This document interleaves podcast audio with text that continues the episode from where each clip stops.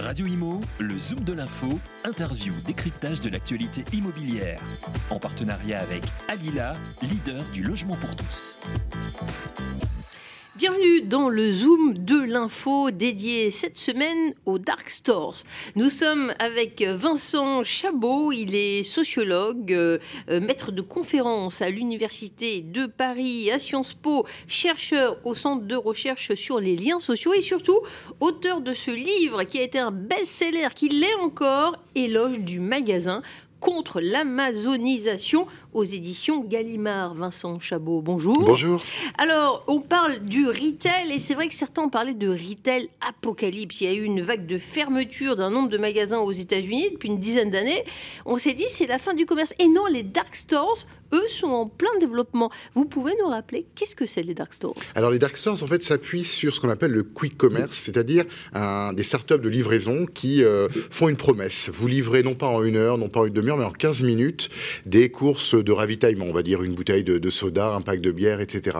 Donc en fait, vous avez euh, euh, des livreurs qu'on voit hein, dans, nos métropoles qui s'alimentent dans des magasins sans clients, des dark stores, d'où leur nom, et qui arrivent chez vous très rapidement après que vous ayez passé votre commande en ligne.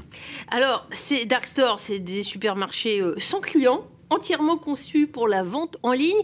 Ils font trembler quand même euh, certains euh, formats de, supermarchés. Hein. Ben, les chiffres sont spectaculaires. C'est-à-dire que c'est un marché de 122 millions d'euros euh, plus 86% en 2021 par rapport à 2020.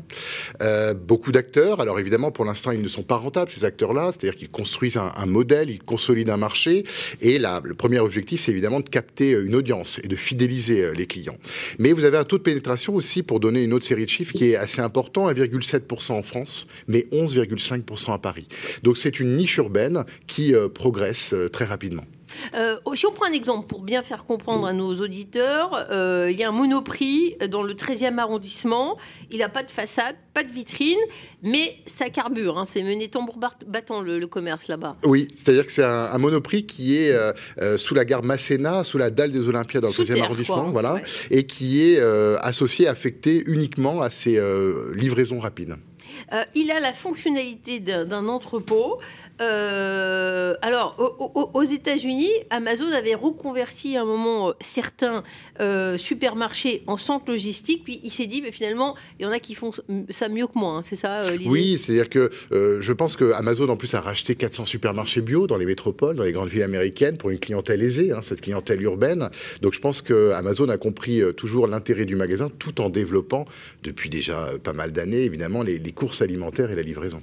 Alors, c'est amusant parce que euh, lorsque euh, on, a euh, des magasins traditionnels, finalement, les organisateurs, les, pardon, les, gérants essayent de garder leurs clients le plus longtemps possible dans les allées. Et là, si j'ai bien compris, dans les dark stores, c'est le contraire. Ceux qui sont manutentionnaires et qui essayent d'opérer ces livraisons, ils doivent passer le moins de temps dans les allées. Oui, moi je pense que cet engouement, hein, quand même, alors qui est peut-être pour, pour l'instant, en tout cas, localisé dans les grandes métropoles européennes notamment, il traduit quelque chose. Il traduit le fait qu'aujourd'hui, la, consommation de, de flancs de placard, de ravitaillement, va basculer. Et le, dark store, le modèle du quick commerce traduit cela, de mon point de vue, est un, est un bon révélateur, bascule en ligne. C'est-à-dire que, euh, euh, effectivement, voilà, le ravitaillement, les achats, euh, les achats de courses ordinaires prennent de plus en plus ce canal-là, en tout cas. Et quant à ces opérateurs qui vont chercher en magasin pour euh, que la livraison puisse avoir lieu, euh, ces images qu'on a vues d'Amazon avec euh, des, salariés qui, qui, répondent aux impulsions de, de, leur scan, c'est ça leur, vie en magasin? Un petit mot, une petite parenthèse de ces employés dont le métier évolue aussi. Il y a, toute une série de questions que pose ce modèle du, du quick commerce et des dark stores, et notamment la question sociale. C'est-à-dire qu'effectivement, alors à la fois la question des manutentionnaires et des préparateurs de commandes dans les dark stores, mais aussi celle euh, des livreurs, des livreurs qui euh, appartiennent donc à ces startups, sont auto-entrepreneurs. Il y a la question de leur entrée dans le salariat qui est en jeu tous ne le, réclament pas. Ce qu'ils réclament surtout, à mon avis, c'est la protection sociale. C'est-à-dire, euh, évidemment, en cas de chute, en cas de, euh, de problème euh, dans la circulation, ils doivent aller très vite. Ils sont soumis à des cadences infernales. Ils sont managés également par l'algorithme qui les prévient pour toute nouvelle course. Et je pense que de ce côté-là, on doit avancer et doit, on doit effectivement réclamer. La régulation arrive, notamment en Espagne, par exemple, pour offrir à ces travailleurs-là une protection sociale voilà, légitime et justifiée. Donc le numérique, le big data s'est emparé du, commerce. si on parle également des inventaires, parce qu'on a parlé des hommes, mais ça veut dire qu'il y a une gestion des stocks encore plus optimisé. Oui, il y a un, nombre de références qui croît dans ces mini-entrepôts de centre-ville, hein, qui sont effectivement insérés sur un tissu urbain euh, très dense, avec effectivement toute une réflexion par la data pour euh, constituer cet assortiment. Alors, quel impact sur la ville euh, On, l'entend en, vous écoutant. D'une part, c'est ces livreurs qui ne connaissent pas de limite de vitesse, peut-être moins de déplacements, des, personnes sédentarisées et qui n'ont plus leurs leur courses à faire, et puis des magasins. Alors, pour le moment, vous, on on parle de Monoprix qui est sous terre, cet exemple-là, mais c'est dark store, on peut pas dire que ça va habiller la ville. De l'extérieur, on voit quoi? Une fenêtre euh, tamisée ou... Oui, c'est-à-dire que la, domiciliation des courses euh, alimentaires euh, redessine la ville, effectivement, à la faveur hein, des confinements. Vous avez effectivement deux questions qui se posent en, en matière d'urbanisme. Il y a l'occupation des rez-de-chaussée effectivement, euh, vous avez une occupation beaucoup moins qualitative que si c'était euh, euh, des francs-prix, des supérettes ou des bouchers, des artisans alimentaires, etc. Et puis, il y a la question aussi de l'animation des centres-villes. Finalement, des attroupements de livreurs devant ces dark stores remplacent un peu eh bien, la vie sociale du commerce à laquelle sont attachés les, consommateurs. Mais ces mêmes consommateurs commandent aussi de chez eux leurs courses alimentaires par le quick commerce. quelle analyse faites-vous de l'évolution des loyers? Certes, ils peuvent être sous terre, mais j'imagine j'imagine que ces dark stores euh, cherchent à être proche des consommateurs, justement pour que les, courses, les, livraisons euh, puissent être faites rapidement. Alors l'intérêt des dark stores, c'est qu'ils doivent être effectivement, vous avez raison, euh, proches des consommateurs pour euh, garantir cette promesse hein, de, livraison rapide. Mais ils peuvent aussi se situer, c'est ça qui est intéressant aussi, sur des avenues ou des rues moins fréquentées de la capitale ou des grandes métropoles. Et finalement, ils occupent aussi des, des beaux commerciaux, voilà, ils signent des beaux commerciaux dans des endroits moins fréquentés, moins passants. J'avais lu que les courses alimentaires en ligne euh, ont profité donc significativement de la, pandémie, qu'elles représentaient 46% de la croissance de l'e-commerce en France avec des ventes dépassant 14 milliards d'euros. Euh, quelle est votre analyse? Quelles sont les estimations dans ce domaine? Alors, les, chiffres sont, euh, sont, abondants, effectivement.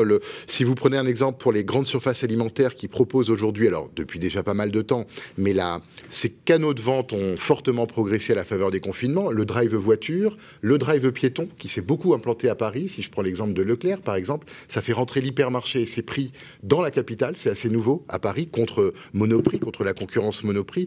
Eh bien, vous avez un marché de 404 millions d'euros en 2021, plus 13%. Euh, donc voilà, c'est euh, cette domiciliation de la consommation alimentaire, elle, euh, elle est révélée évidemment par ces chiffres. Elle traduit aussi, je pense, de nouvelles routines d'achat. Ça consiste effectivement pour le consommateur à, éprouver une satisfaction, à piloter sa consommation, son ravitaillement de, chez lui. Et il y a eu un, pic avec cette pandémie qui perdure. Euh, ce sont de nouveaux adeptes qui sont convaincus par l'e-commerce parce que finalement tout le monde euh, y vient, euh, ou, bien c'était d'abord les francs jeunes qui étaient, qui étaient geeks et d'autres populations maintenant y, viennent, ou bon, il y a quand même des réfractaires, comment ça se passe? Il y a des, réfractaires bien entendu, mais là, les confinements ont, fait avancer, si vous voulez, ce, cette innovation-là, notamment pour les plus de 60 ans. il restait effectivement un peu sous-représenté pour la livraison des courses alimentaires ou le drive voiture. On voit aujourd'hui que le, verrou a sauté. Un autre verrou qui a sauté aussi, c'est pour les produits frais.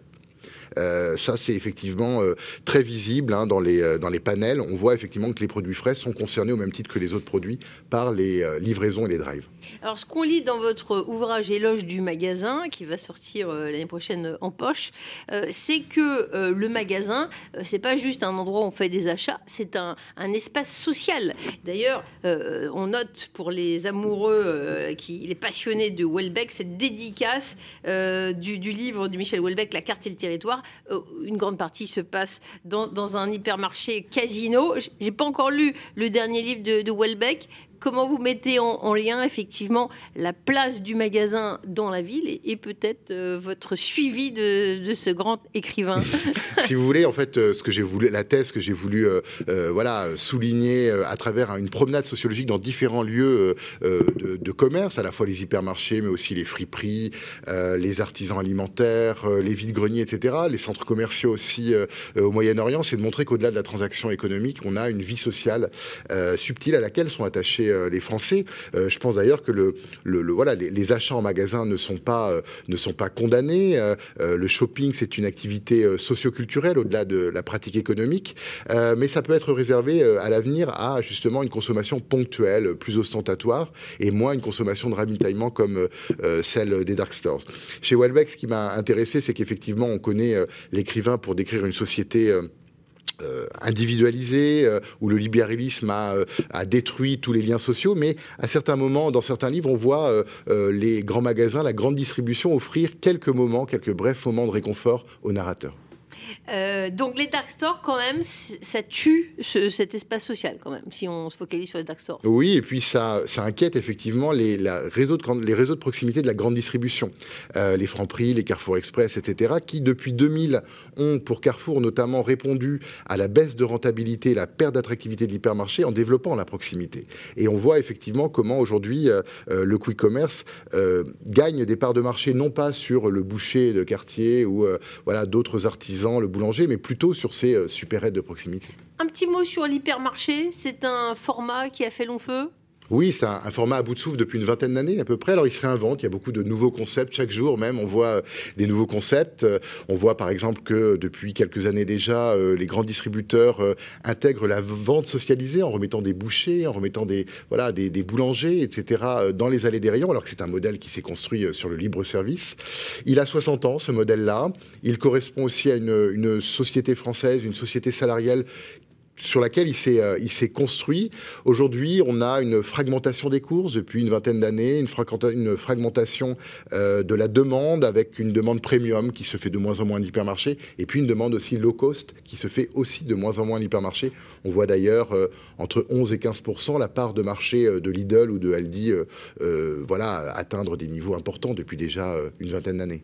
Voilà une nouvelle donne dans le commerce. Je vous invite à lire Éloge du magasin aux éditions Gallimard les assises du commerce viennent de se terminer. Donc vraiment, c'est au cœur de l'évolution de la société. Merci Vincent Chabot d'être passé euh, par le plateau de Radio Imo. Je rappelle, vous êtes sociologue, maître de conférence à l'Université de Paris et chargé d'enseignement à Sciences Po. N'attendez pas avant de faire vos, courses. N'hésitez pas à acheter cet ouvrage très intéressant. Merci. Merci À vous. Radio Imo, le Zoom de l'info, interview, décryptage de l'actualité immobilière. En partenariat avec Alila, leader du logement pour tous.